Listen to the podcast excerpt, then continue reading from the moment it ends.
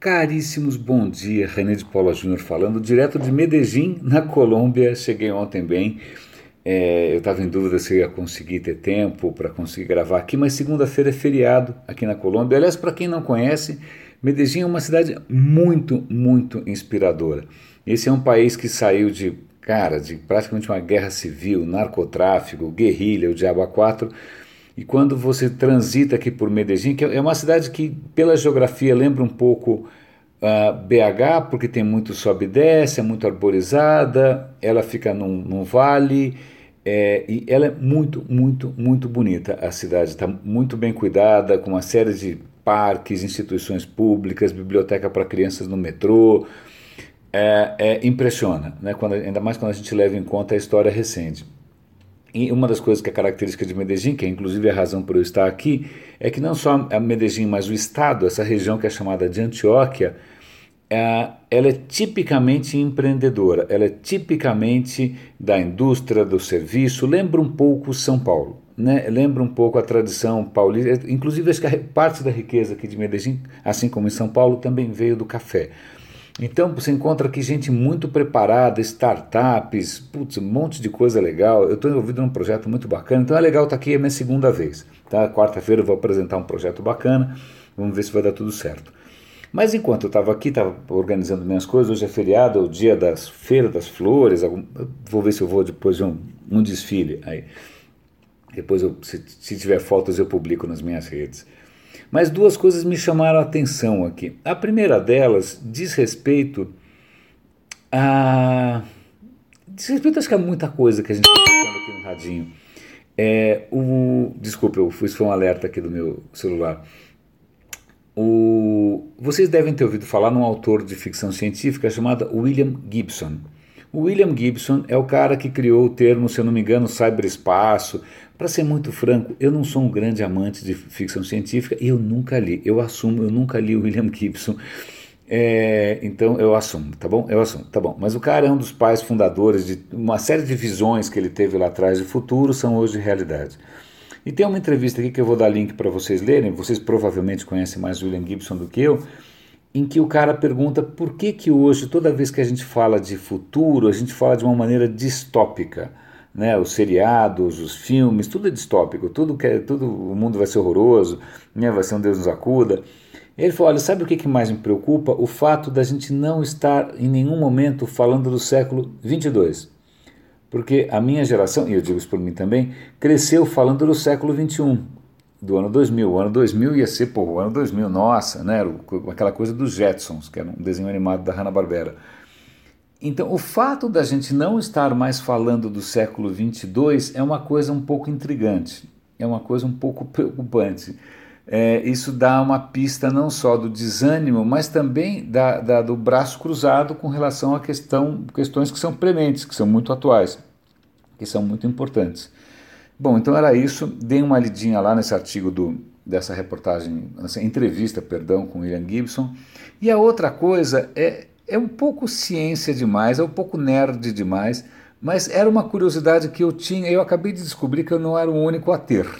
Né, nessa história de ficar lendo sobre ciência, lendo Carl Sagan, tal, muitos dos divulgadores de ciência, como Carl Sagan, nos últimos anos, nas últimas décadas, os caras falam o seguinte: olha, olha para o seu corpo, né? o nitrogênio nas suas proteínas, o carbono na sua pele. Né? Todos esses elementos, todos esses átomos nasceram em estrelas, em estrelas, em estrelas que explodiram. Nós somos poeira de estrelas. Bonito, é bonito. Aí eu acho que meio por conta disso, né, você vai lendo um pouco mais sobre astrofísica, e aí o que, que a gente aprende?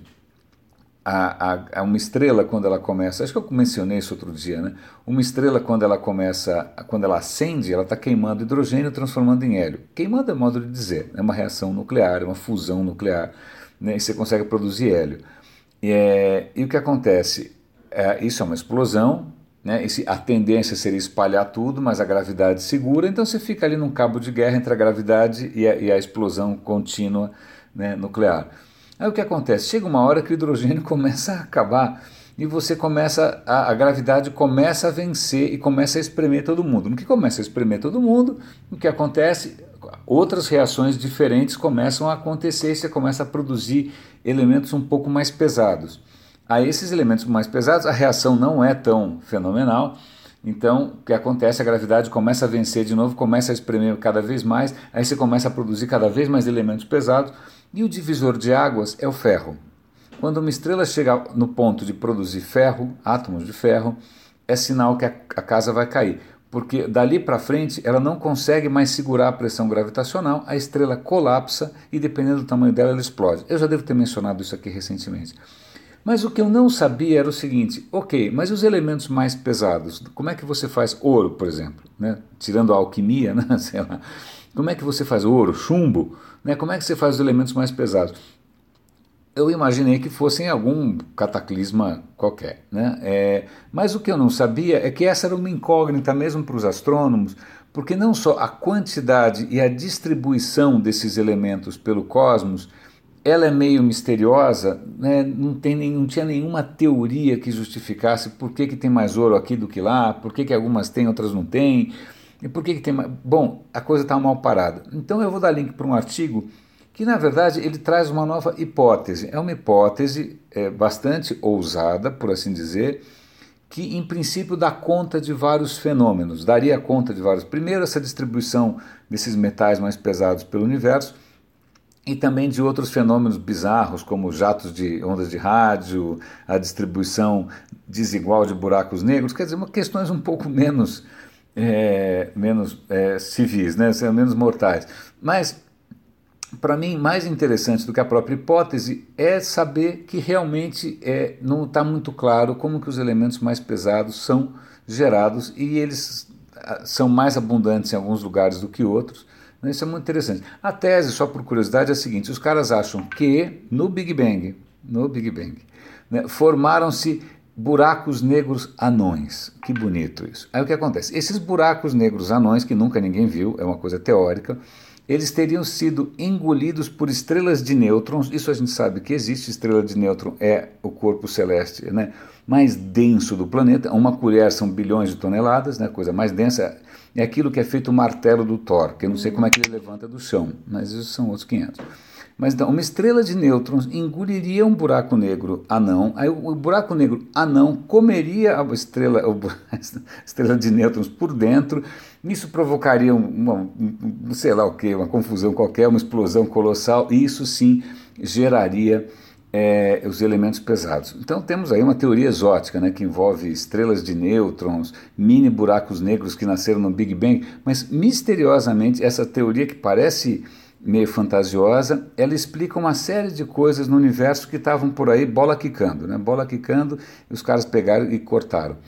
Caríssimos, é meio esotérico o radinho de hoje, eu sei que não é a primeira vez, e eu prometo dar mais notícias aqui da Colômbia. Estou é, muito feliz de estar aqui. É, quando vocês tiverem a oportunidade, eu prometo que da próxima vez eu desligo as notificações do celular para vocês não infartarem cada vez que alguma coisa pisca. Grande abraço e até amanhã.